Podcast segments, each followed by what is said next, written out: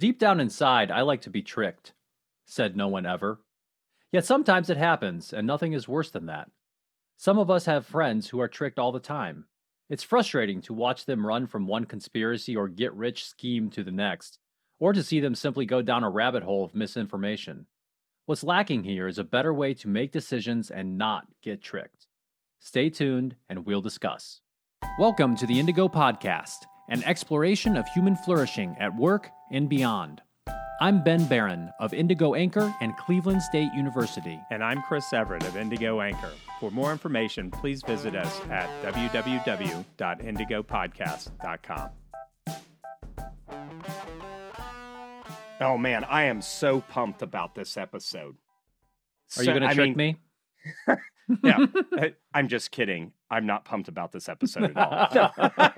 no, here's the thing is I watch this all the time. This has been one of my greatest frustrations since I was a kid all the way up till now. And I remember the first time I was tricked, like really, really tricked. I had spent a lot of money. Now, this was before Super Soaker water guns. You know, they have a huge cannon on it and maybe some of the modern, I don't know where modern water gun technology is right now. I'm not really plugged into that, but I remember I saved up all this money for this water gun because it said it shot a hundred feet. Mm-hmm. And I'm like, I could shoot a teenager in the face and have enough time to get away. You know, 100 feet's a lot. You know, I got out the tape measure and like marked it out on the lawn. I'm like, oh man, I was fantasizing. I'm like, from here to that tree. I'm gonna, and then I bought it. I bought this water gun. I filled it up and like, man, was this like 100 feet off the Empire State Building with a strong tailwind? I was devastated. Like, this is baloney. You know, think of the expletive that would run through a little kid's head. I had those, and I'd saved up all this money, and I was hacked off. I had been tricked. That's right. Yeah. And so today we're going to talk about what we call the disinformation and misinformation landscape. We're going to talk about some of those common practices that trick people and we'll talk about some implications for people, leaders, and organizations with regard to this really important topic. So let's start with that first piece the disinformation and misinformation landscape. And I think it's important to make a distinction between those two different terms. So when we say disinformation, that's more of propaganda, right? That's something that's wrong on purpose, something that's put out there. This is the the literal fake news perhaps. Misinformation is information that's just wrong, and it's perhaps wrong unintentionally, but it's just wrong nonetheless. Uh, and these two types of wrong information, disinformation and misinformation, can be very problematic, and certainly there's a lot of it out there. Yeah, and so it's not just like puffery from advertising. There's been so much stinking thinking that has impacted my life. And during this COVID thing. And, you know, a lot of people have some nuanced views about COVID that they won't share with their peer group. Maybe they're like, oh, someone will judge me. Someone might think I'm not thinking right. And a lot of people, they spend a lot of their internal thought lives not exposing how they think to the broader world because maybe, maybe they did think some really stupid stuff at some point. Mm. And we might get laughed at. So a lot of people don't live a very public thought life so they can hone and improve the way that they think and so they're not tricked and so they can you know assess certain things. You know they just don't do that. But the goal for this episode at least for me ben is that we can talk about those items and leave you guys with a way in which you can deal with the world around you and not feel buffeted by a bunch of complexity and stuff you don't understand and you don't know how to navigate it. You know for some people you wake up in the morning and it's frightening to go outside because all this stuff happens and you don't know why.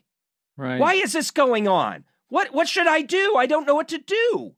And I think the big point here is that making our world a better place depends upon people, many people, improving the way that we think about things. And that's going to be an ongoing challenge throughout civilization, but it's something that we desperately need if we're going to deal with the volatility, uncertainty, complexity, and ambiguity of modern life.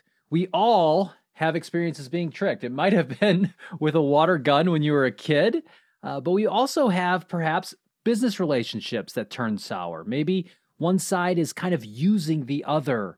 Uh, we've maybe had romantic relationships that went awry and we felt betrayed or tricked. we all have that those experiences and they can leave us being rather wary. And and some of that's good, some of that wariness is good. I think none of us like that feeling of being tricked though. Yeah. And here's another one I hear. Well, your side says this and my side says that.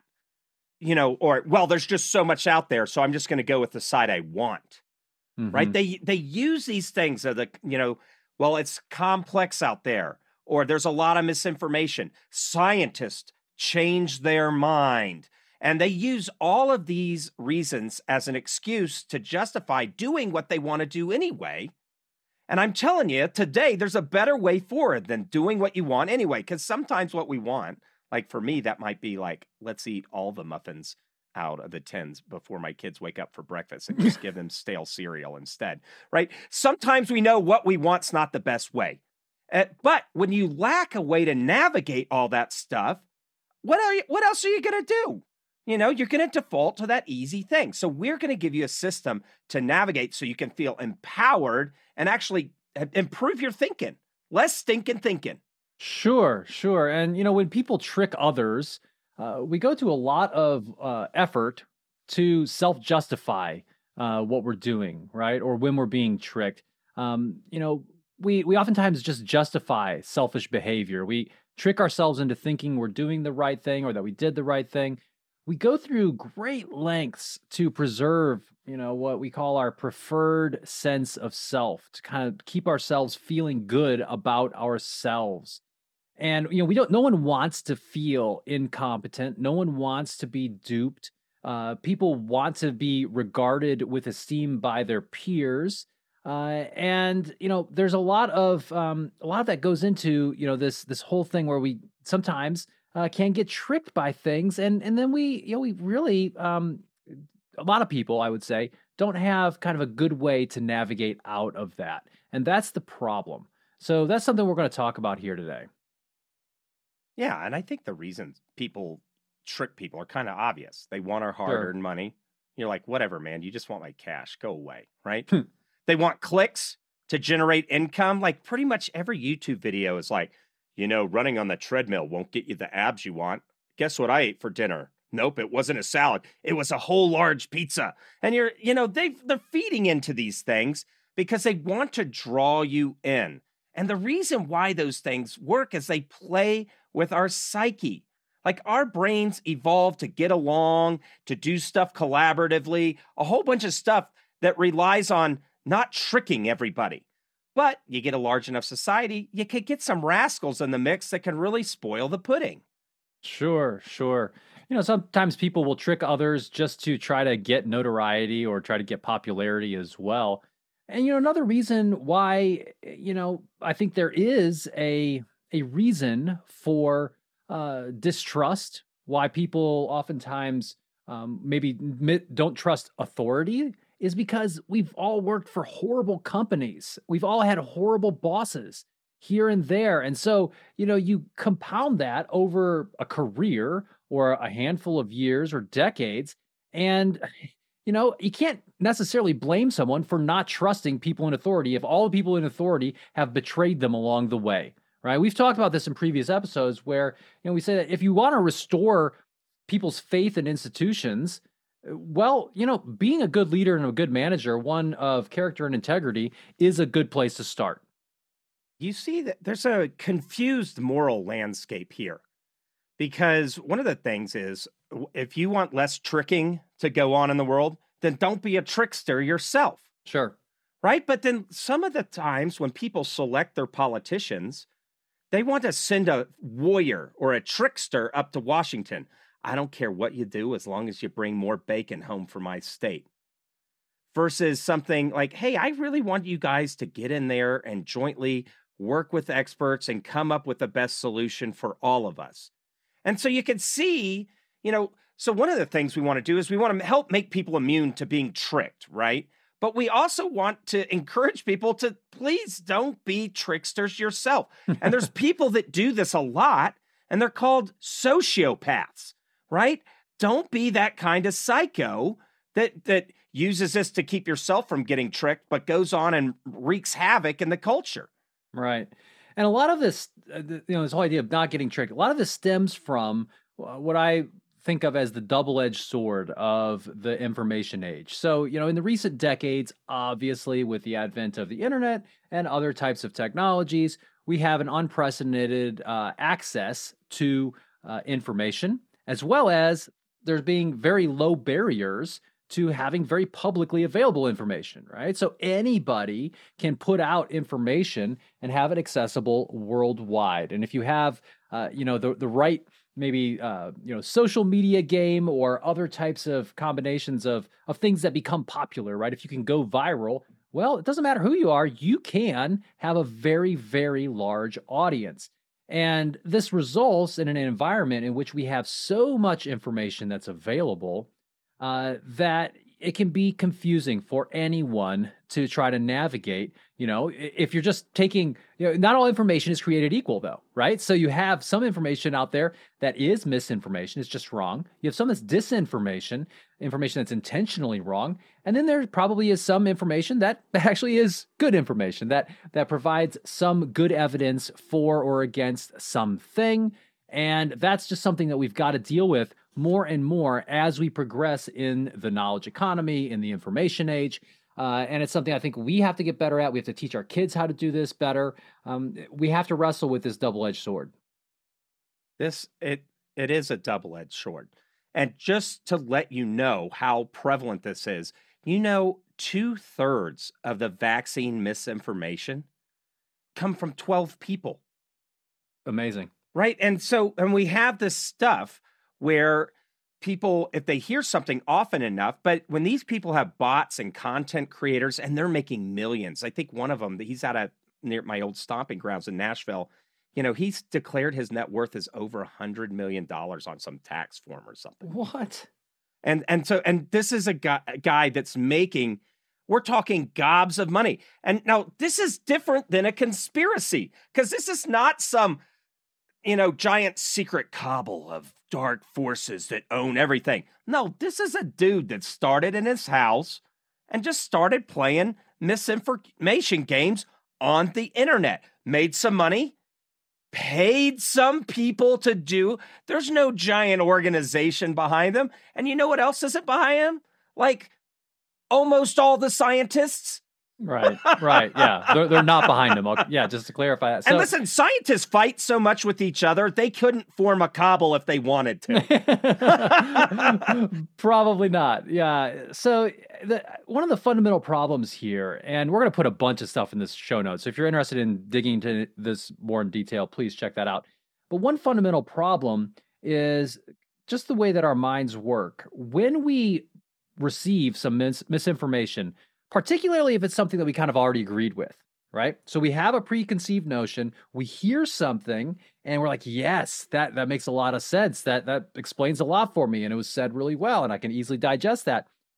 Uh it is very difficult to get that person to not believe it and to not act on it, right? Even if that misinformation is corrected, even if the person is presented contrary evidence to that misinformation, the person is it's hard. It's likely that they'll continue to persist with whatever the misinformation was that they uh, latched onto. It's it's a very tricky thing. Yeah so if i put out misinformation like i saw ben baran doing his uh, nightly run at 2 a.m in the nude downtown hudson ohio first you won't be able to get that disgusting image out of your head right? Second of all it would be so hard to get that stuff in. I remember when I was a little kid in church, they said lies are like eh, because they're trying to say, you know, be careful, little ones, what you say, mm-hmm. right? Which is that's an important lesson for all of us. Be careful what you say. Is when you say something and you think it might be true, but you don't know. It's like a down pillow and all the feathers going flying on the highway. It is impossible to go gather all those feathers with the cars flying back and forth and put it back in the stuff. It's the same thing with disinformation. Now, the thing is, is bad actors, right? Sometimes people in the media, sometimes politicians, sometimes people that want to make a bunch of money out of their parents' basement and then get a hundred million bucks, right? Whatever, right? They know that. So the, even if they get censured or some, oh, oh, I'm sorry, I messed that up, they know because the power, the fundamental problem, this is a quote by Anderson in the Journal of Personality and Social Psychology that came out in 1980. Here's the quote from it The fundamental problem with misinformation is that once people have heard it, they tend to believe and act on it, even after it's corrected. So a tactic's like, hey, I can get that out. Maybe I pay a thousand dollar fine. Maybe I issue a public apology. But it doesn't matter because it's an earworm and it's out there and it's not going to stop. Yeah, it's it's such a tricky problem, and you know there there's some great research on this. One um, piece of research that we came across that that's helpful here comes from Norbert Schwarz, who uh, um, is from University of Southern California, I believe, and he identified five criteria that people use to decide whether information is true. So the first one is compatibility with other known information. So we compare a piece of information with other things that we know. Now, one problem here is that we oftentimes have confirmation bias as well, which means that we're looking for things that already conform to what we already believe, right? So we look at look for things that maybe look that are compatible with other information. Uh, we look at credibility of the source. That's one thing. That's good. Uh, whether others believe it, right? So it matters perhaps who is in your your echo chamber, your milieu of people socially, whether the information is internally consistent and whether there is supporting evidence. So those are five things that people will use to decide whether information is true. And, they aren't necessarily bad things, right? These can be very good things. Um, but one thing that he also found is that you know his studies also show that people are more likely to accept misinformation as fact if it's easy to hear or read. If it's easy to hear or read, if you, if, if it's just digestible easily, it's more likely to be accepted. This is, and let's go through some of those here in a minute. But what happens is, right, your brain has so much to do. Oh my gosh, I had a fight with my kid. I hope they're going to have a good day at school today. Oh, what am I going to make for dinner? I don't even have time. I'm going to have to order pizza again. I'm such a bad parent because I feed my, you know, kid garbage because I'm so busy. Right? All that stuff's going on. Right? You're just trying to pray just to make it through the day, right? And then you get to something like, oh, shoot, COVID 19. Oh man, I got to decide some stuff here. and it and it's complex, right? It is not on your platter. Especially if you're a parent of somebody, if you're a full-time worker, you know, unless you're just bored and retired and causing problems at your local school board meeting, you know, that kind of person, you know, you have a full plate. And then on top of that, some complexity comes and bites you and you got to make a decision. Well, you might try to like, okay, let's try to look at this. Well, let's be honest. A lot of people just look at one or two articles, maybe. They don't even read them. Maybe they just look at a couple headlines or text a buddy, hey, what do you think about this? Mm-hmm. And at the end of the day, they know that they don't have enough time, so they just go with what's easy to hear or read. That's totally understandable. It but is. the thing you need to do, and we'll get to this later on, like what you, what you're going to do about it, is you can't go for that psychological shortcut. Now let's go back here and show the problem with these five: compatibility with other known information. There's this thing called illusion of explanatory depth. That's where you think, like, hey, Ben, do you know how a toilet works? Yeah. Okay, explain it to me. Well, you know, you push the handle and it goes down. No, but what forces are involved? What is involved in better toilet mm-hmm. design? Like, you don't know all that detailed stuff. You just know I press the button and it happens. So you think you understand the information. And you'll have a base level of information. And if it's compatible with it, you're like, okay, that makes sense. But you got to stop and ask yourself, do I really know the information around this topic? And you see it in the memes where they say, and just like that, everyone went from vaccine experts to foreign policy experts, right? They'll have like the Forrest Gump meme, right? So, and that's kind of what they're hinting at here. Now, credibility of the source. Now, the problem is, is some people view sources that should not be credible at all yeah. as credible. Well, and sometimes it's because the sources themselves are stepping out of their lanes, right? So sometimes you'll have people who maybe have a just a wealth of expertise and knowledge in one area who by for various reasons start to opine in other areas that are outside of their area of expertise. And we have and, a word for that. What is that yeah, word? Ultra crepidarianism. So, you know, when when people engage in that practice, of ultra crepidarianism, uh, they are stepping outside of their uh, lane of expertise and we're treating them like experts in everything, right? So, you know, I have a PhD and I teach in a business school, but that doesn't mean I'm an expert on everything in business. No, it means I have some really deep knowledge and expertise in one area. But if you want to talk to me about, you know, uh, finance or you want to talk to me about, you know, various marketing techniques, go talk to those professors, right? Um, so that that's when it comes to credibility of the source, you have to just because someone has a, a PhD or an MD doesn't necessarily mean that they're credible in whatever they're talking about. You got to make sure that it's in their specialty and it's where they have a track record of expertise. Uh, so, you know, that could be a, another minefield that I think um, people have to navigate. Yeah, I'm thinking of that one video, Ben, that was brought to our attention where a doctor gets up before a school board and says, Hi, I'm a doctor and infectious disease and all this stuff. And then goes through, you know, disease wells in animals and all this stuff and and I'm like, "Oh, snap." You know, I know now I've worked enough with that with public health departments and other stuff to know that some of that stuff wasn't false, but I'm like, "Oh my gosh, this guy sounds totally credible." And mm-hmm. he did go through medical school and all that. But when you go Google him, you find out he does not an infectious disease expert. Right. And he like he flat out lied and used big jargon that he picked up in medical school to deceive people. So credibility of the source can be challenging. Sure. And it's not just about who is speaking the most confidently about something, right? Don't confuse confident speaking and slick presentation with credibility. That I mean that's a tricky thing. So that's that's kind of a, another uh, area that we have to be careful about. But uh, you know, others whether others believe it. And I mentioned when I went through these quickly, I said, you know, it also depends on who your others are, and I think that's where we need to consider our our networks of people, right? And you know, one problem, one of the many problems with social media, especially Facebook, is it can start to create based upon the algorithms you know, where you are commenting and liking and interacting with people who are similar to you. And so you start to build these, what we call an echo chamber, where you're only hearing those things that kind of you agree with anyway.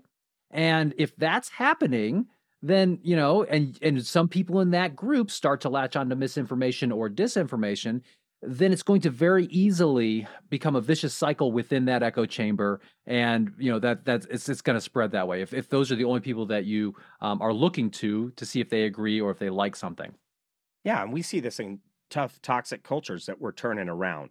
A lot of people believe certain things about interpersonal behavior cultural norms and you know a lot of people don't interact with academics or legitimate thought leaders on LinkedIn, all you have to do is type, I'm a thought leader.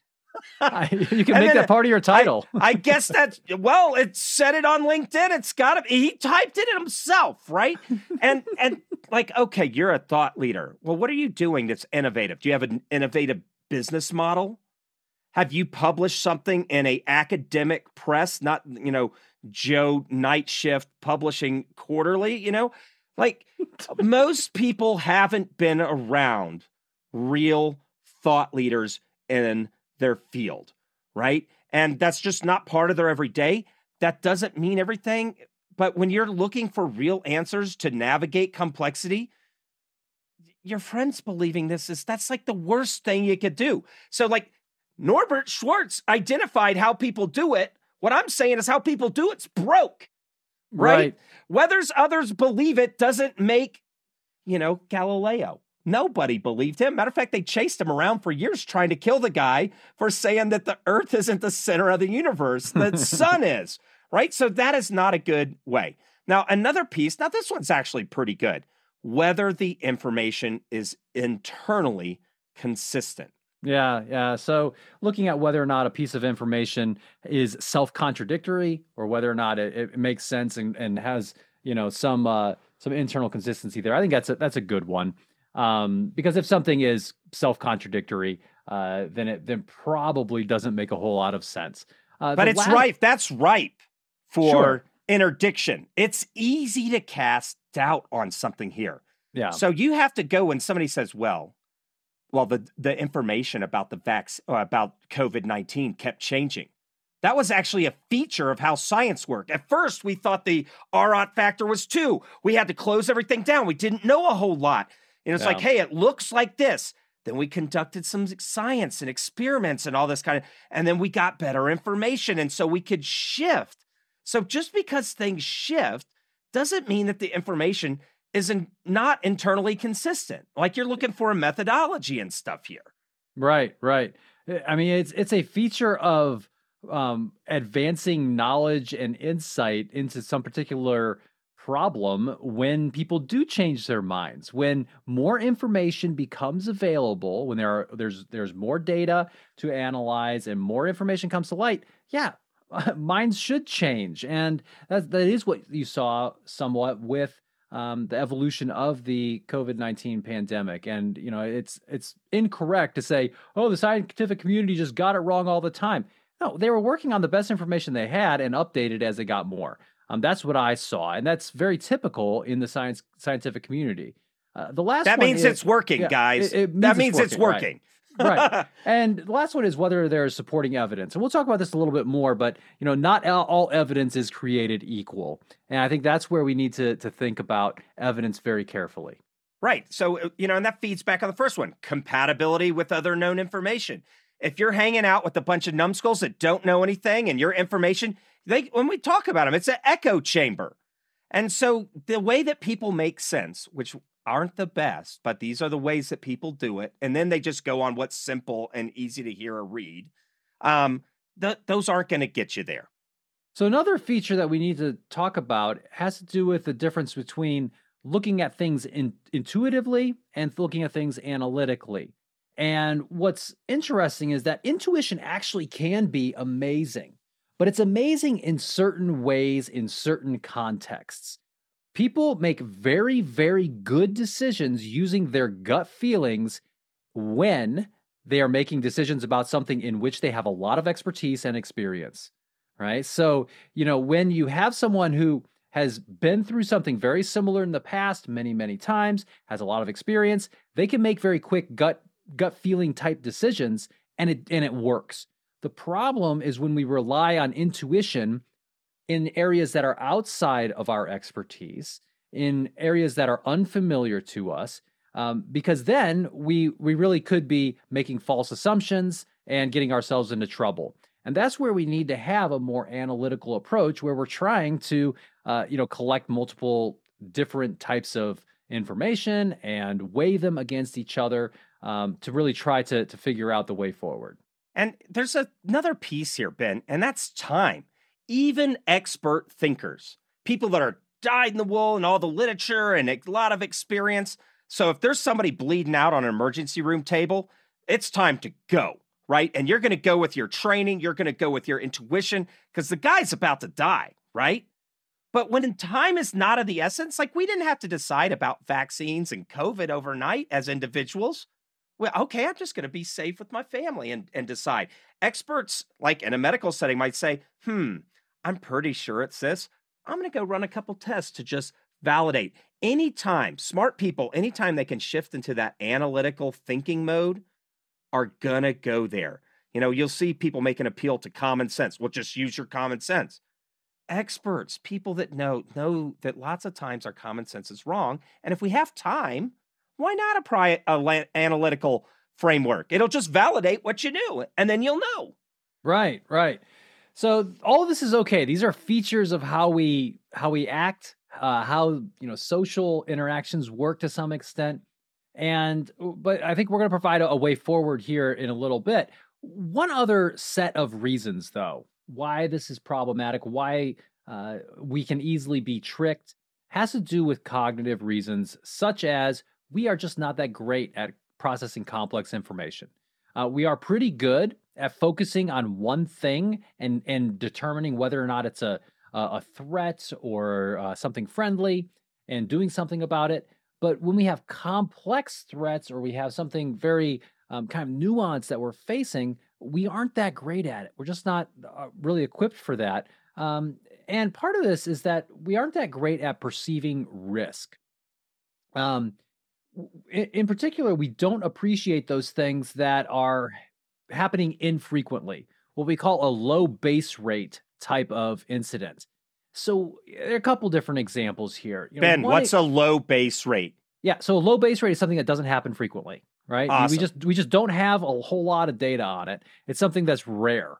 Um, so you know, here are a couple examples. So one example is maybe not trusting vaccines in general, but at the same time frequently engaging in things that are are are risky. You know, drinking alcohol, sunbathing, um, or you know, the, here's another good one. After the terrorist attacks of 9/11 in the United States um, you know, the airlines all shut down. And then after a little while, they came back and they were available, right? Uh, but even when they came back, people didn't use them much. There was this increase of uh, driving long distances um, that was pretty noticeable. There's there's data around this.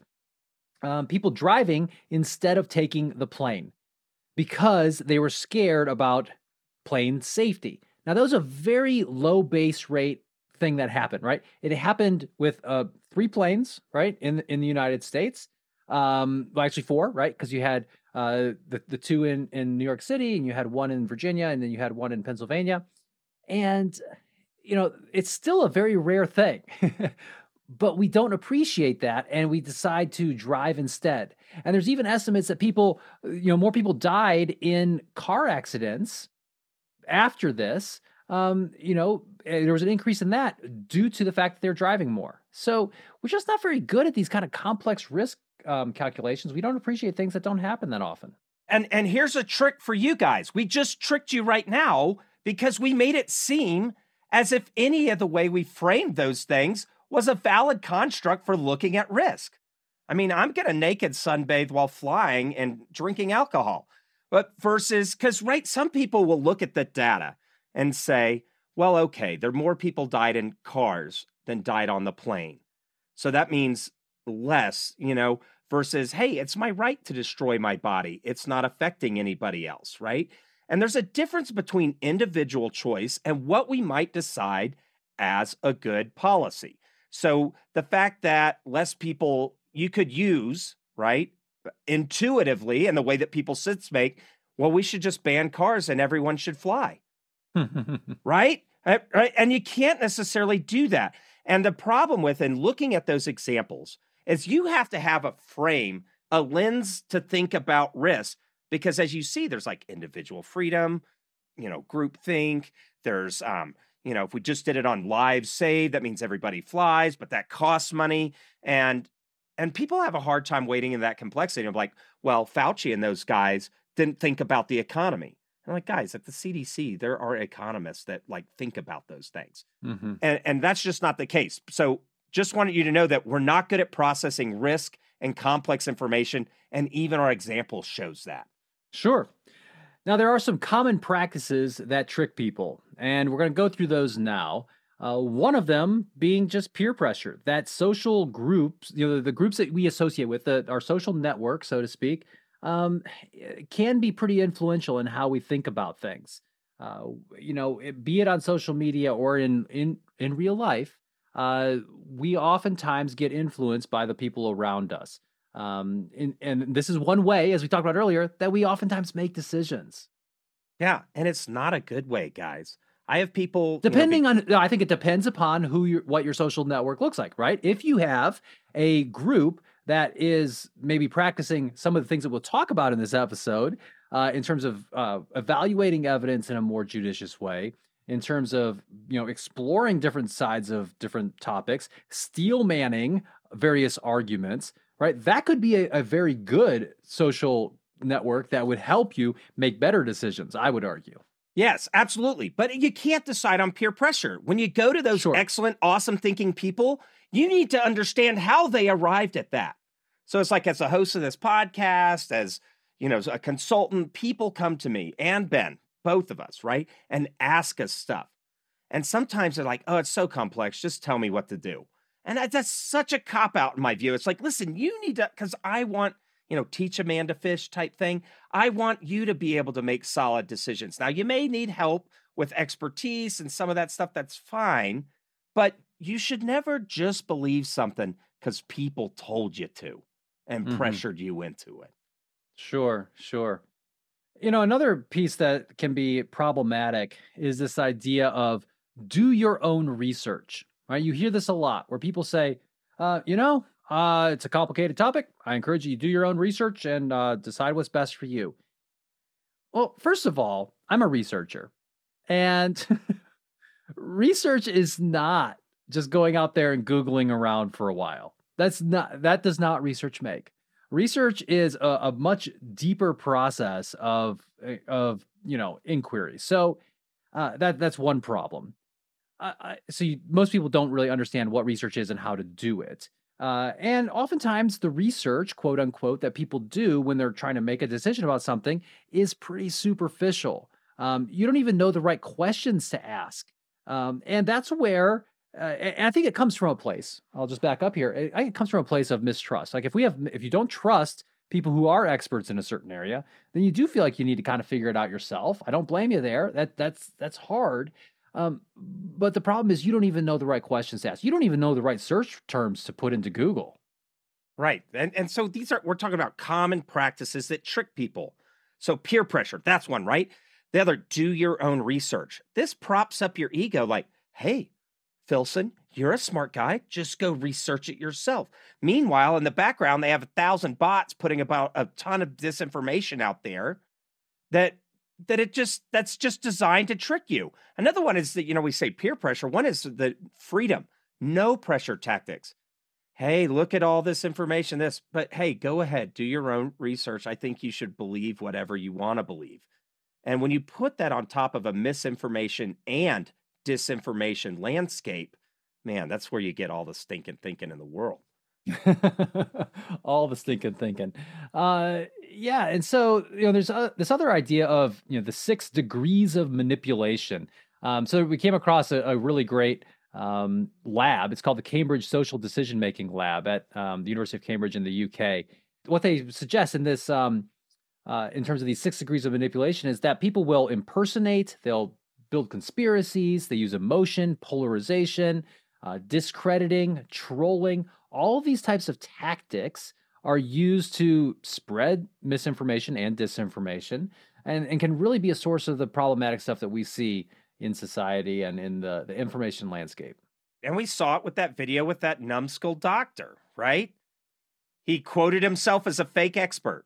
Yeah, and he wasn't even an impressive resume. This guy was like bottom of the barrel, squeaked out of med school, and then just started working yeah. selling quack remedies outside of regular hospitals. Well, and right? here's the thing: he he actually mixed into his what he said. He mixed in some true things, which makes it even trickier. So there are some things that that were fine that he was saying, but then he sprinkled in some some fairly big misnomers uh, that were problematic. So impersonation. He's impersonating an expert. He was a fake expert. He used emotional language, right?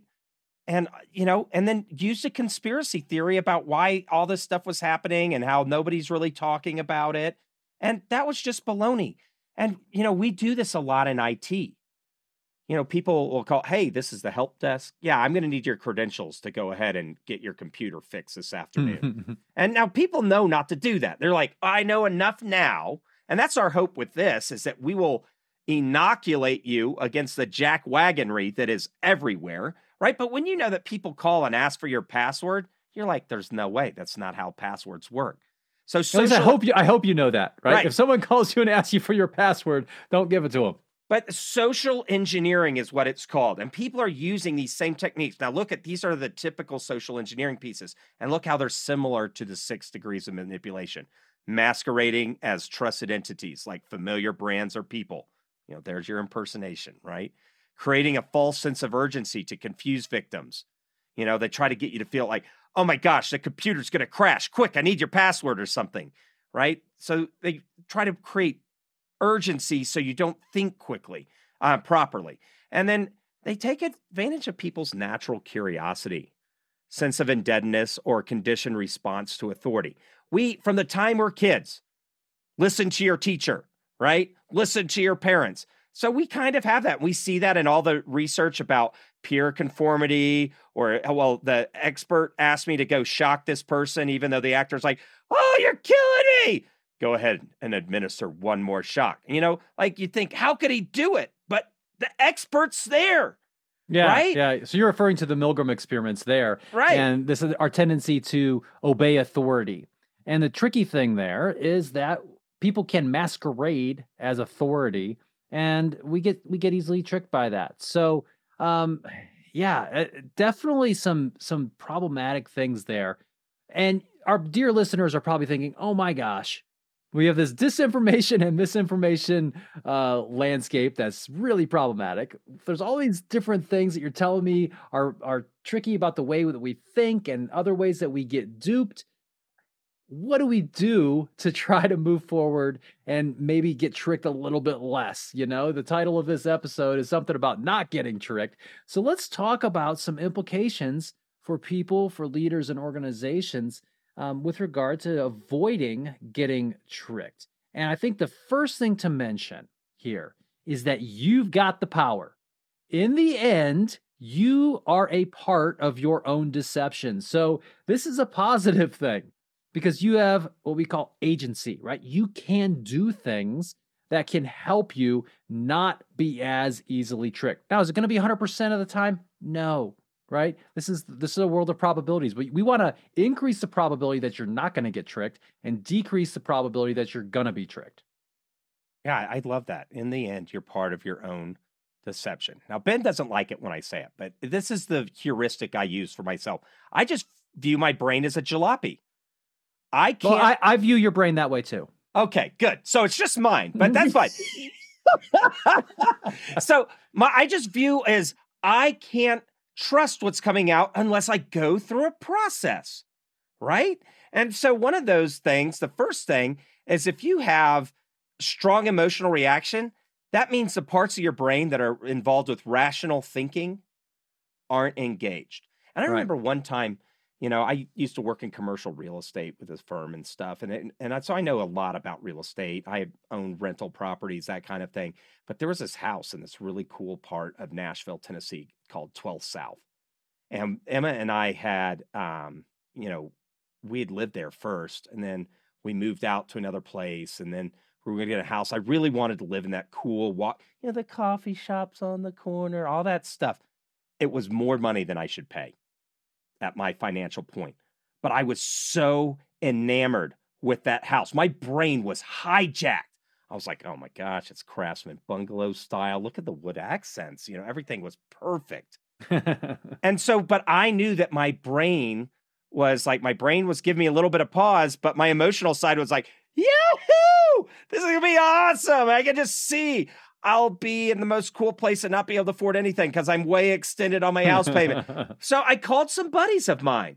And I'm like, guys, I'm feeling really emotional about this house. So let me just talk out the fact. And they were able to help talk me out of that emotional frenzy, yeah. right? And get me onto the okay. And then I passed. I passed. Actually, I made an offer that would have made it a good deal for me. You lowballed them. yeah.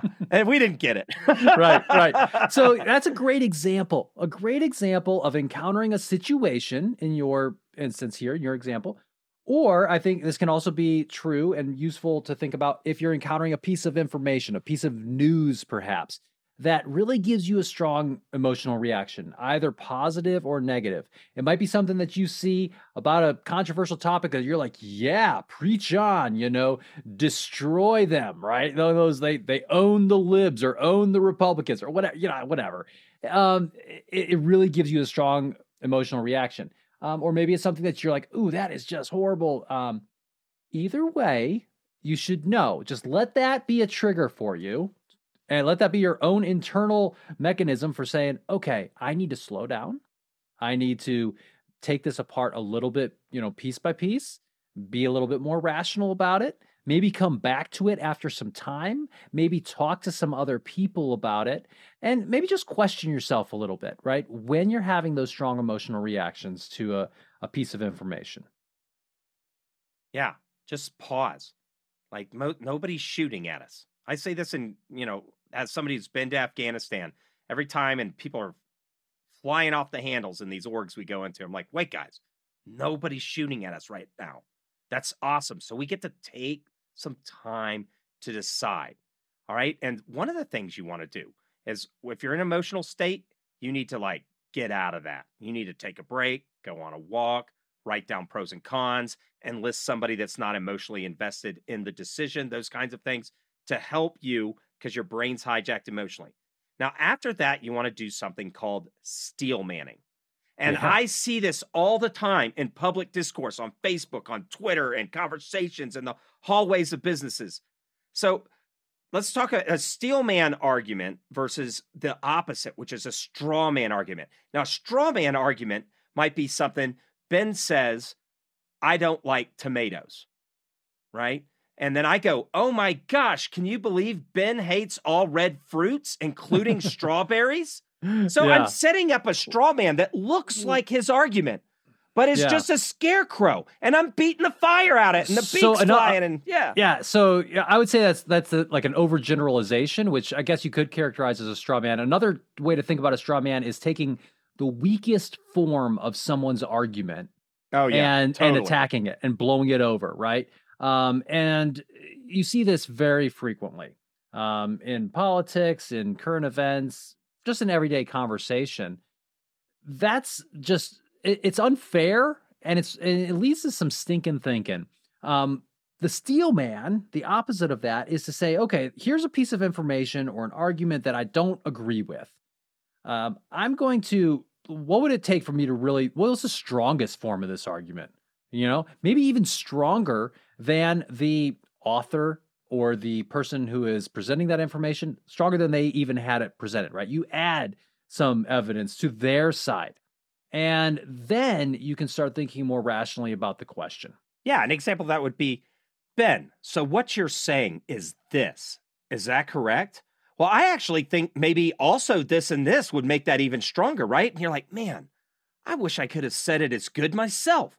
Mm-hmm. And then if you can beat the fire out of that argument, right? Like, then it's first you've respected the other side, right? That's right. That, you know we have a problem with respecting the other side. Um, you've respected the other side. You've communicated that you truly understand and maybe even have a better version of it than they had themselves, and that you still disagree and that there's fatal flaws in those arguments. That is something that you can do. And so we have bias, right? So, uh, you know, there's certain people that publish stuff online. I'm like, man, they're always publishing garbage. But if I'm going to enter the information landscape, I need to take the best versions of their arguments and deal with those rather than just deal with my maybe prejudices and cognitive biases towards that stuff. Sure. Another piece here is don't confuse confidence with accuracy. We talked about this earlier, but this is, you know, very, very tough for us because I think it's natural when someone speaks with authority, they speak confidently, they maybe use some sprinkle in some technical terms that sound smart about some topic that maybe we don't understand as much. It's very easy to say, "Wow, that person sounds really good. Um, that sounds really, you know, plausible." And it might be, but that's where you would probably want to double check, right? Uh, and try to say, "Am I just thinking that because this person sounds good and it was easy to understand, or is this something uh, that that perhaps um, does have some validity. So um, another piece here is the idea of evidence-based practice. So, you know, we've talked about this in some prior episodes. We had an episode with Rob Briner, uh, organizational psychologist in the UK, who talks a lot about this and has written a lot about it. And I really like the way that he explains this idea of evidence based practice, um, using evidence to make better decisions. And what he says is that we need to use evidence in a way um, that involves three things, right? We need to be, uh, we need to use evidence in a way that is conscientious, explicit, and judicious. So, what he means by that is the conscientious use of evidence is we got to actually try hard. We have to exert some effort. We have to, you know, in good faith, try to find data, try to understand things um, in terms of evidence, and then be explicit about it, right? When we're going through our decision making process, talk about the evidence, the pros, the cons, share that with other people. And then, third, we need to have the judicious use of evidence, which is about uh, realizing that not all evidence is created equally, right? Some evidence, if, it, if there is a really, really awesome uh, peer-reviewed study that was done very well. Now, not all ac- not all academic studies are done well. There are there's some garbage out there. But let's say that there's one that's sometimes you really... just got to keep that tenure thing going, you know. for perhaps for some folks, right? So you know, there's but it, let's let's imagine let's steelman this say there's a really great uh, academic article really great research that's done on a topic that sh- that suggests strongly some particular uh, you know conclusion um, that type of evidence is better than someone's one-off story right about something similar. Uh, they just aren't comparable really. Um, much different sources of evidence. So that that's something I would encourage people to to really think hard about when they're trying to evaluate when there are it, it, let's say you are doing your own research. We talk about the kind of problematic nature of that sometimes but let's say you are doing that you have to remember that not all evidence is created equal. Right. And it, since this is about people tricking you sometimes people come to you and you're like oh, man i don't know. I'm just trying to like watch some trash tv and get through my life. And they're coming to you and they want you to get pumped up or excited. You can ask them to do okay well, could you steel man the other side of your argument for me? Like, okay, mm-hmm. I hear you saying that, but who who's the best person on the other side of this argument, and what's their version of the argument? If they don't know what the other side is saying, how do they how have they even tested their views against anything? Right? Yeah. Or or tell me, oh, it seems like you really care about this. Can you tell me how you were conscientious and what process did you go about to get to this data point? Yeah. And lots of times the veneer, it just it's like the Wizard of Oz that you know the Emperor has no clothes. There's some a talking head behind the Wizard of Oz. Those kinds of things. You'll find it really quickly because the veneer of how well informed this person is that's trying to trick you into thinking something about vaccines, about one world government, about anything, right? It's just, it falls away so quickly. And you're like, hmm. I don't know, man. Everything you're sell- telling me sounds kind of lame right now. That's right. You know, one interesting idea that you brought up when we were preparing for this episode, I thought was really good is think about consequences. Like, okay, so let's let's imagine that you have some strongly held position. Uh, imagine as if you, that you know getting that right or wrong has some sort of immediate substantial consequence for you. How confident are you really in the evidence that you've you've gathered, right? And a lot of times, I think if you do that, if you play that kind of do that that mental experiment, uh, you will realize that withholding your judgment, collecting some more data, maybe finding some more expertise on the topic, exploring the other side, as you mentioned, might be a better solution in that situation. Yeah, you know, that's why it's the armchair quarterback kind of thing, which all our sports media is based off this. You know, they'll have all the talking. Well, let's talk to Jimbo in Opelika, Alabama. Jimbo, what's going on? Well, you know, that that coach was really wrong. And it's like, dude, he's a coach and you're not. Right? And we see that. And we know some people maybe have more nuanced views about the games, more expertise. But, you know, if you wanted to put, like, all right, is your life at stake on the answer here? No. You know, people people don't it's not going to impact their life if they just tell people what they really think we should do with Iran. Let me mm-hmm. let me tell you about that Geneva Convention now. And it's like, dude, whatever. You just googled that a minute ago. I, you're right. not an expert on the Geneva Convention. So, you know, be be be careful when people don't have consequence built into these decisions. And and so after that, you got to have a disciplined thought methodology. And we're going to go into like a risk management framework because you know risk is hard to assess. But let me give you an example of a dis- disciplined thought methodology that's just real quick. Science changes their mind, so therefore we should not believe the consensus on science now. Scientists, well, you mean? Yeah, science. Uh, scientists. Yeah, yeah, scientists. And and how, well, then how would you decide anything? That's just an excuse to go with what you want anywhere. That's your own brain hijacking you, right? So uh, when people say, well, science have gotten it wrong before, like it's, let's say, with the vaccine, which we're unapologetically pro vaccine on this podcast. Um, well, what, what if scientists got it wrong? Okay, well, so how do we know that if science is going to change, you know, and we're going to update our, the consensus view is going to change? You'll normally see the opposition unite around one or two things that disprove the consensus.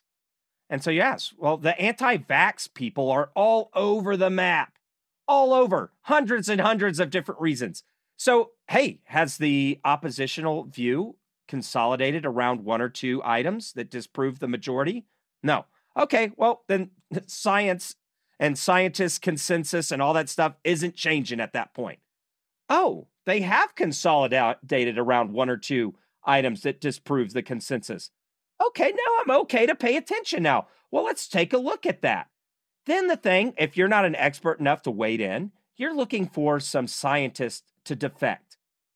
Do you see some of the really smart people in the field saying, you know what, I'm on the opposition side now? So, okay, consolidated around one or two arguments that disprove the majority consensus. Prominent defections then you're in the realm where science is probably going to change its mind. Scientists, the consensus, the prevailing view is going to change. That's where you saw Galileo, Ignaz Semmelweis trying to get doctors to wash their hands. They follow those steps. Ben, can you think of a time that science kind of, the consensus changed its view that didn't follow those kind of steps? Well, I think those are really good examples. You know, I think there's a in in the world of of medicine, there's there are many examples like things that we used to think are were really great that that probably weren't so great, you know. Um, and I want to step outside of my area of expertise, but you know, one problem, for example, that we have uh, in the field of psychology, particularly social psychology and and some others, is what we call the replication crisis, where there were a, a number of studies that uh, they they that were done, and you know they they found that uh, some some astounding result, and um, you know they tried to replicate the experiment or the situation, and the results just didn't pan out, right? Um, and in those instances, that's where science is like, okay, well, I think we need to kind of t- take a second look here, and we need to um, reevaluate what we thought about that. And people who are you know staying in touch with the research, what's going on in those types of um, disciplines, um, are kind of have the wherewithal and the know-how to to to to distinguish between kind of what's been proven and what has not, or what has been uh, what has more evidence and what does not, I should say. Well, th- when there's a lot of noise, there's a lot less certainty. Right. Right. When a bunch of scientists think a bunch of here's an example that you know, like kicked up a bunch of hullabaloo was was the COVID nineteen designed in a Wuhan you know biotech weapons lab or something like that, mm-hmm. and you know, I, a lot of people said it's unlikely at first, but then you know there there's this postdoc that said, well, what about this? And the and people said, see, the government's trying to cover up what really happened with China or something like that. Well, actually, no. The scientists were just having a conversation. The president just got beefed, uh, briefed on a giant like this is what, and guess what? They don't know. Right, right. We just we don't know. We don't have enough information to decide. But you could see how people there'd be different experts on that s- stuff. There's handle with care those places where there's not consensus. But expert consensus is generally hard won. Mm-hmm. It just doesn't happen magically overnight anymore. Right, right. Um, I mean, you think about things like uh, different different innovations, for example, in medicine, I, I, could say are you know examples of things that we know we know really really well that, that work well, right? So my brother's an anesthesiologist. Anesthesia is a really, really, really good thing if you're going into surgery. Uh, this is something ten out of want. ten would recommend it for serious surgery. that's right. That's right. um, would, would, recommend to a friend, um, and we figured out ways to do that, uh, right, safely. You know, when we think about risk, though, I think it's important to have some disciplined thought around it because most of the risks that we face, or I would say a lot of them, are, are multifaceted, they're complex. And one way to start to simplify, or at least put a little bit of rigor into your thinking, is to consider two different facets. One is thinking about the severity of an outcome or of a risk, and thinking about the probability of that outcome or risk. Because you you could have something that maybe has an extremely severe potential outcome um, and but it, but it's fairly low probability but that's still something you definitely want to avoid right? Just because we you know it may be unlikely that you get it in a car accident still means you wear your seatbelt. Um, but thinking about uh, all of these different facets together it can be really confusing. One way to simplify it is perhaps to break it down by severity and probability. And there's a lot of really good uh, risk management frameworks out there. It can get a lot more complicated than, than this. Uh, but I think that is a helpful uh, way to not get tricked for our listeners. Right. And remember, this is you deciding. So, first of all, with complex stuff like infectious disease at a pandemic level, you're not going to be able to assess severity or risk. Right. I've heard people say only 1% of people die. Whoa. Well, I don't think that that's much. You know, that shouldn't stop my golf game on Fridays, right? I, or that, you know, well, how do we know that death is the only thing? Maybe there's long COVID, maybe 20% lose their smell or something. You know, that's not a true number. I'm just saying, as an individual, it's unlikely for complex topics like that that we're going to be able to accurately, in a good fashion, look at probability or severity in a way that an expert would. So be wary when somebody comes wearing the clothes of an expert and they say, well, I just don't think it's that bad. Okay, tell me how you analyze the probability and the severity. Mm-hmm. If they're not coming to you with some iteration of probability and severity, I would handle anything they say as very circumspect because likely they've just made a gut decision, which mm-hmm. is okay in an ER room when somebody's about to die, but not when nobody's shooting at you and you have professional analytical well, tools to look at this stuff. But the gut decision in the ER room is only good if those gut decisions are being made by the ER doctor right? The person who has exactly, seen those. Exactly. So, yes. you don't want me making those gut decisions. Um, you know, I will if I got to, but uh, you really want someone who has that expertise making those gut decisions. So, so, so if they, if it's an individual and it's something that only affects them, that's fine. But when you look at healthcare policy, foreign policy, security postures, you know, all of this stuff that goes on out there, be wary of the expert that doesn't talk about probability and severity and talk about their methodologies for assessing that. You can almost, not always, not always, but almost always just say, listen, man, get come back when you got something real for me to look at because that's not real. And you'll see your neighbors and people on the web do this. Oh, it's just not that bad.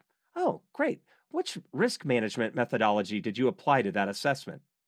Uh, yeah. So we've been talking a lot here about you know social issues or you know these different things that we deal with maybe in our in the public forum perhaps. But I think a lot of these, I'd say all of this, applies in the workplace as well, right? When we are dealing with complex problems, when we're trying to assess risk, when we're trying to uh, you know, make a decision about something in a realm where there's not a whole lot of information or it's incomplete information, these things still apply. And we would come across frequently, we come across executives or managers, leaders of all levels who have, you know, their folk theories about how things work, about the way the world works, about the way their organization runs, about what makes a good employee or leader within their organization. And, you know, sometimes they're they're thinking, you know, in a, in a productive way, but a lot of times they're not. It's just based upon some gut intuition that they have, but they aren't in the place to really be making good decisions using your intuition because they don't have that expertise, right? Yeah, until evidence based leadership and management and all that stuff is the norm, I would be really wary about the norm. This is how you be a big, good leader, right? That's like when the financial manager comes and says, I have the secret methodology to building wealth. I don't believe you because you'd be living on an island with like all of the gender of your choice and scantily clad clothes, a mansion on the hill, and free margaritas at 2 p.m. on Friday, right? Like you would have, like, dude, if that was true, why aren't you a trillionaire? And why are you talking to a numbnuts like me? so another thing, another implication here for uh, people, leaders, and organizations with regard to not being tricked is being aware of some of the logical fallacies out there. So sometimes we've talked about the the straw man, right? The uh, where you're just kind of taking pot shots at the weakest form of an argument. Or um, sometimes um, not even their argument, something that argument, looks right? like their argument but yeah. isn't. You're misrepresenting. Right. I could just totally mischaracterize the entire argument and say, well, that's not true. That's not even what I said, right? Um, eh, there, there's also, you know, the unfalsifiable types of claims that people have. Uh, those can be, you know, ones that, that that are tricky, and then we can um, people go down the wrong path with those. Um, well, so let's let's- talk about unfalsifiable Go for- go first, it. then. So this is something where I can say something and there's no way for it to be true, Sure. right? So it's I know climate change isn't real. Well, you know, uh, well, was there anything that would convince you otherwise? Like, you know, what would what what test or what experiment or what would you need to see to change your mind on climate change? Nothing. I just know it's not true. Any idiot would just know that just walking down the street.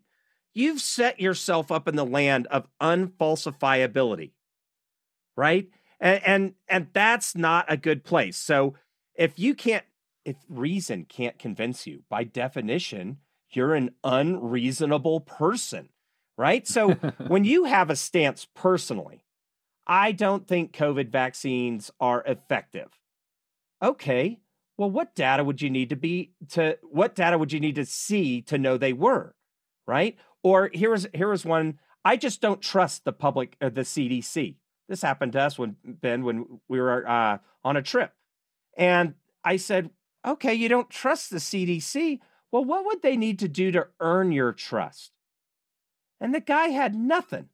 hmm And and at that point, you're set yourself up. So you're just say, this is just what I believe. I don't have to have any reason for it. It's unfalsifiable.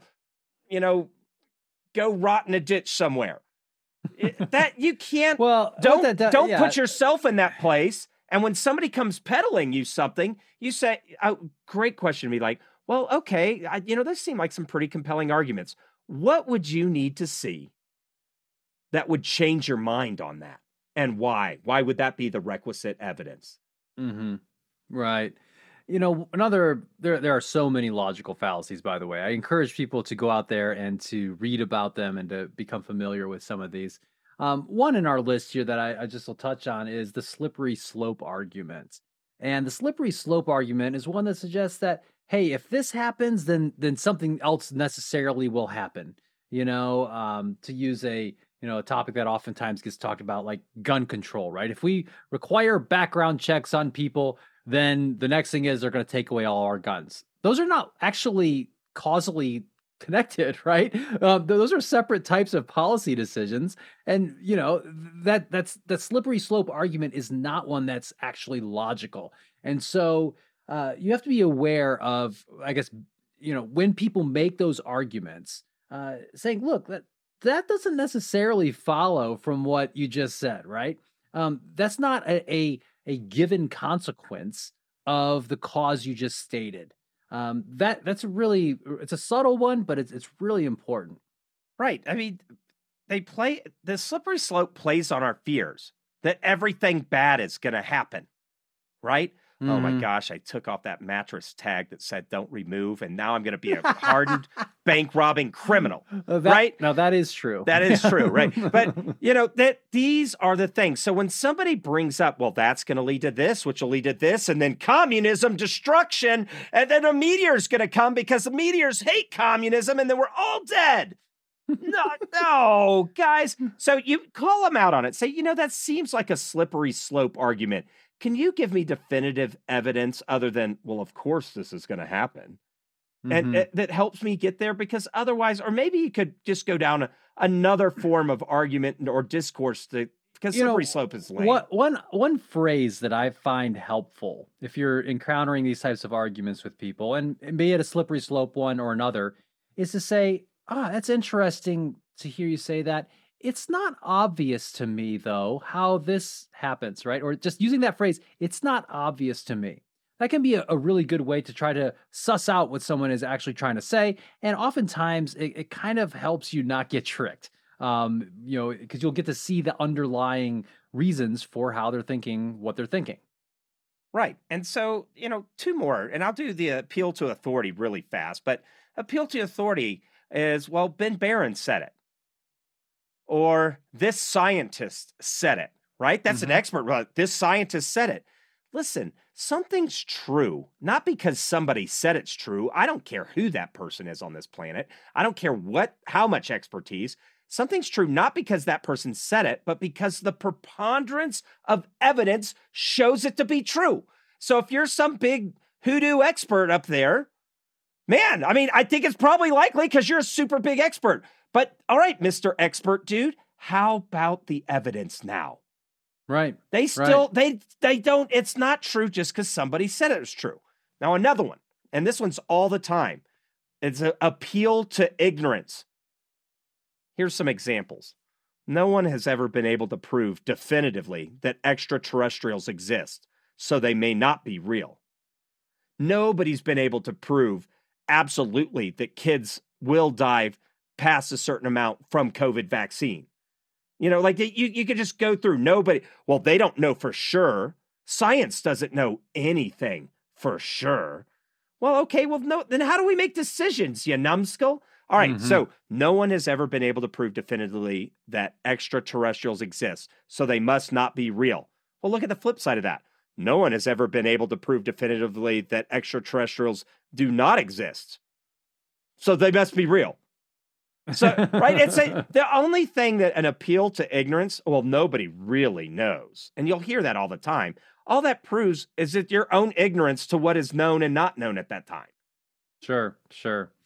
You know, so there's a, a, some great research that we've been touching on a little bit here in the episode, and we'll talk a little bit more about some of this here in a minute. But um, I just want to again point out our show notes. We've got some great articles on risk perception. There's this great article that was written in Risk Analysis, um, published here actually last year or 2020, depending on when you're listening to this. Um, and then there's this really interesting idea and um, uh, basically a questionnaire, a type of quiz uh, to assess something called scientific reasoning.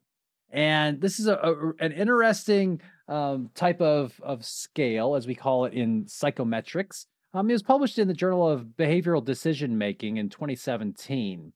And what these researchers did is they they went through the process, and I won't go through all of the different ways that you do this, but they developed a scale, a basically a questionnaire to help assess someone's uh, scientific reasoning. And we'll post a link to this in the show notes, of course. But what's really cool in this is they came up with these different test items to look at different concepts, right? And I think these concepts are ones that could be really helpful for a lot of people to, you know, understand what is and what is not perhaps stinking thinking, to have better critical thinking about information and be able to decide, you know, perhaps what's misinformation or disinformation a little bit better and end up not getting tricked as much. So, for example, looking at things like causality. You know, how do you actually link something causally to another? How do you know? Big words. how, how do we know that this made that happen? There you go, right? How do we know that this made that happen? Um, well, uh, there's a couple ways. One is like the the this needs to occur before the that, right? There has to be time precedence for something to to be causally linked.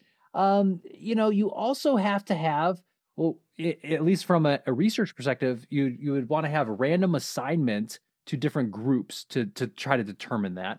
Um, another big one, though, that I think people should keep in mind is that there are no al- omitted variables, no alternative explanations. You know, so correlation, two things being associated, does not mean that they are causally related. I'll give you an example. So, it, my favorite example, one that's used probably in every like stats or psych 101 class out there, is you know, there is a relationship between ice cream sales and drowning, right? Ice cream sales and drowning. Um, now, of course, it's absurd to say to think that yeah, well, two kids you know, drowned this week. Our sales are going to be through the roof. Yeah, you yeah you can't say that, and you also can't say you know that um, eating ice cream is going to make you drown, right? What's the omitted variable? Well, it's high temperatures that cause people to be more likely to be out swimming and to uh, be eating ice cream. So those that omitted variable is actually the driver of those two different um, outcomes. Um, so I encourage our listeners to take a look at this. I think having some basic ideas around scientific reasoning can help you navigate uh, this landscape that we've talked about so much in this episode. Right. It, because what we want is we want our listeners and people that aren't sure about these techniques, we want you to have an easy way to access them. So you need to go, like, you should print out logical fallacy. There's whole lists on the web about them and just read a couple of them. They'll help you use some of the tips that we said, like how do we know science is about or scientists are about to change their mind, right? You know, use these things because we want you to walk out the door at the uh, beginning of every day and be confident in how you're navigating the misinformation and disinformation and good information landscape. So you can be like, hey, it's no problem. Ben and I don't struggle. It takes time, right? So sometimes something confusing comes around and we're like, ugh. Well, if I want to get to the bottom of it, I'm going to have to do the time for the crime here and do the research, find out what consensus, all those kinds of pieces. But at least you know the steps you got to do. Yeah. Right. You know, one other piece that I want to share here as we start to bring this into a close is, you know, let's imagine you're a leader and be it in the public forum, you're an elected official, you're a, a public health person, maybe you're working, uh, you know, in the government or you're working in your organization, you're trying to lead a team, lead the whole organization, whatever the case may be. And you know that you're going to have to present a, a position or some sort of information um, that that people are going to off you know have some sort of contrary opinion to. And it maybe is somewhat controversial. Well there's a technique that you can use that's called pre-bunking that can be helpful for you. We'll post a link to this in the show notes but this idea of pre-bunking um, has been demonstrated in psychological research to help with uh, with the acceptance of information. So um, the idea here is that instead of waiting for false information, you know, think of rumors, think of just things that are flat out wrong to spread around and then kind of coming back and doing the fact checking and debunking it, um, you use a preemptive strike. And what this preemptive strike can help you do is potentially shield people's brains from getting the misinformation lodged in there in the first place right? So this is where you would uh, present, you know, some of the information up front about the objections. You would um, you would share some of that right up front, so that people have the ideas in their minds, and then they can, uh, th- and then you you steel man, you present what um, you know your position is, and that can really help uh, people to to to not be tricked. Yeah, the, but the challenge with pre-bunking is it's relying on our jalopy brains that just accept what they hear first right? So disinformation people will sometimes put out and pre-bunk, right? They're pre-bunking the truth that they know is going to come. Yes, some of the Illuminati don't want you to know this. And you know, right? They go out, they're putting garbage out and they're pre-bunking good stuff that might come against it with erroneous stuff. So, yes, it's helpful. Pre-bunk good stuff that's out there. Know that it's only being accepted by people because they tend to believe the information they hear first. And if it's easy to hear or listen to, right, or read. Also, have the detailed arguments to follow up. So if somebody's coming to you, even with pre bunk stuff, just say, Hey, am I just accepting this because this was the first thing I've heard? You got you because you play the biggest role in your own deception. So that means do the work on what the information that's coming to you and use the tips that we've talked about. But the key thing is don't just trust your feelings. Don't just f- trust your first instinct or the first thing you hear. Go through this process. Nobody's shooting at you. You've got some time. That's right. That's right. You know, I think a big takeaway, a big implication for all of our listeners out there with regard to how not to be tricked is that you've got to slow down.